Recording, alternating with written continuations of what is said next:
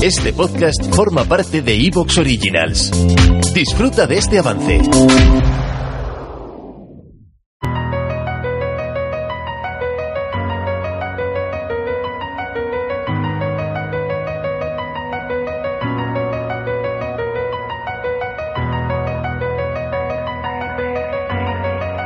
De vez en cuando, algún divulgador o algún astrofísico menciona que no deberíamos enviar mensajes a la Vía Láctea porque no deberíamos indicar nuestra presencia. El último en hacerlo, o uno de los últimos por lo menos, ha sido Michio Kaku en una entrevista, también lo ha dicho en Twitter, que como no sabemos quién puede estar escuchando, es posible que nos encontremos con algo que no nos guste en cuanto a que una civilización en otros lugares de la galaxia probablemente sea más avanzada que la nuestra y no podamos competir contra ellos.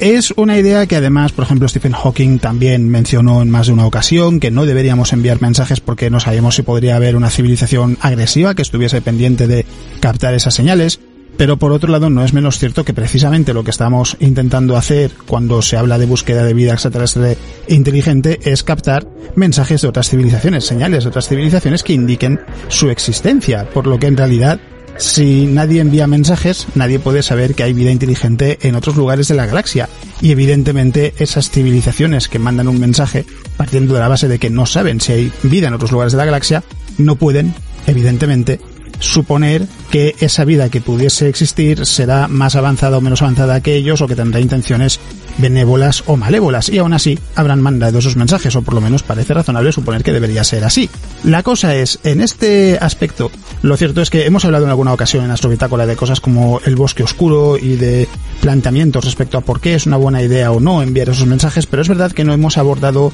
el tema quizás con la profundidad que merece y es algo que es una buena oportunidad para comentarlo porque ahora mismo estamos en un periodo de calma relativa, la verdad. En este momento, cuando grabo el podcast, quedan apenas poco más de una semana, unos días en realidad, para que se lleve a cabo el lanzamiento de la misión Inspiration 4. Tenemos el éxito de Perseverance recogiendo la primera muestra de suelo marciano, pero la verdad es que no hay ninguna gran revolución y es un buen momento para dejar volar la mente y pensar en hasta qué punto puede ser inteligente o no, como dice Michio Kaku, enviar un mensaje, sobre todo porque es uno de los aspectos de la astronomía en el que sí que mucha gente tiene una opinión formada, o incluso si no lo tienen muy claro, la forman rápidamente y suele ser o bien a favor de enviar el mensaje o bien en contra, rara vez suele ser de indiferencia, suele ser un me da igual lo que hagan, porque seguramente todos sentimos que es algo en lo que no es difícil eh, sumergirse y bueno, suponer hasta qué punto podría ser una buena idea o una mala idea. Así que lo que vamos a hacer en este programa en la es hablar de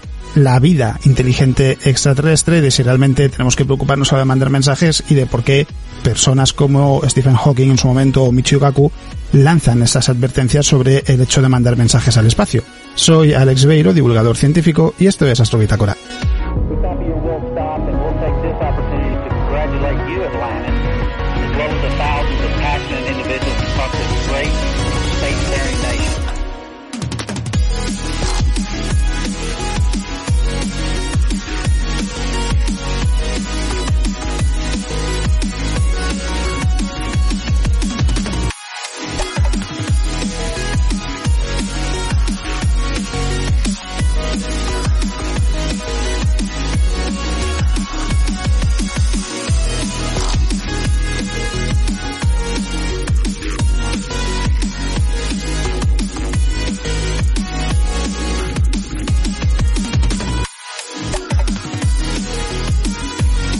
De hecho, vamos a empezar hablando de civilizaciones extraterrestres porque un estudio muy interesante de hace solo unos días plantea que se podría utilizar una esfera de Dyson alrededor de un agujero negro. La esfera de Dyson hay que recordar que es esa estructura hipotética que los extraterrestres mucho más avanzados que nosotros, una civilización muchísimo más avanzada que la nuestra,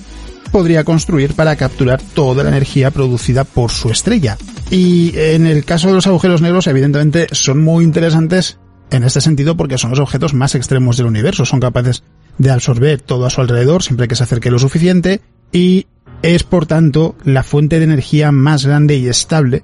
que podemos encontrar en el cosmos. Y una civilización mucho más avanzada que la nuestra, que necesite una cantidad de energía gigantesca podría ver en los agujeros negros un objetivo muy apetecible. Para una civilización de tipo 2 sería posible llevar a cabo la construcción de una de estas megaestructuras, pero eso sí hay que tener claro que estamos hablando de algo completamente hipotético en cuanto a que ni siquiera se sabe si hay otras civilizaciones en la Vía Láctea, mucho menos si harían algo como construir una gran esfera con la que rodear a su estrella para atrapar toda su energía. Es simplemente una solución humana a un problema humano, podríamos decir, pero eso no impide que se pueda jugar con esa idea y ver si realmente hubiese alguna civilización que pudiese construir algo así, qué eh, variantes podríamos encontrar que a lo mejor vale la pena intentar buscar en el universo. Y la idea es muy sencilla porque en el caso de una esfera de eso alrededor de un agujero negro lo que se plantea es exactamente lo mismo que alrededor de una estrella sería una esfera que rodearía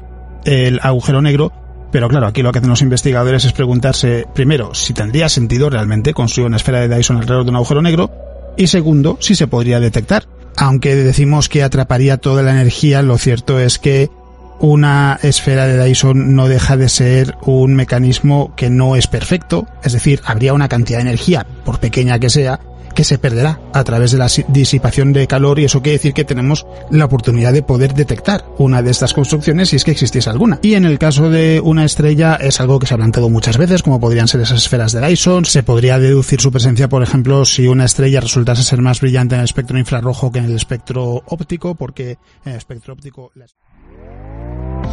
¿Te está gustando lo que escuchas? Este podcast forma parte de Evox Originals y puedes escucharlo completo y gratis desde la aplicación de Evox. Instálala desde tu store y suscríbete a él para no perderte ningún episodio.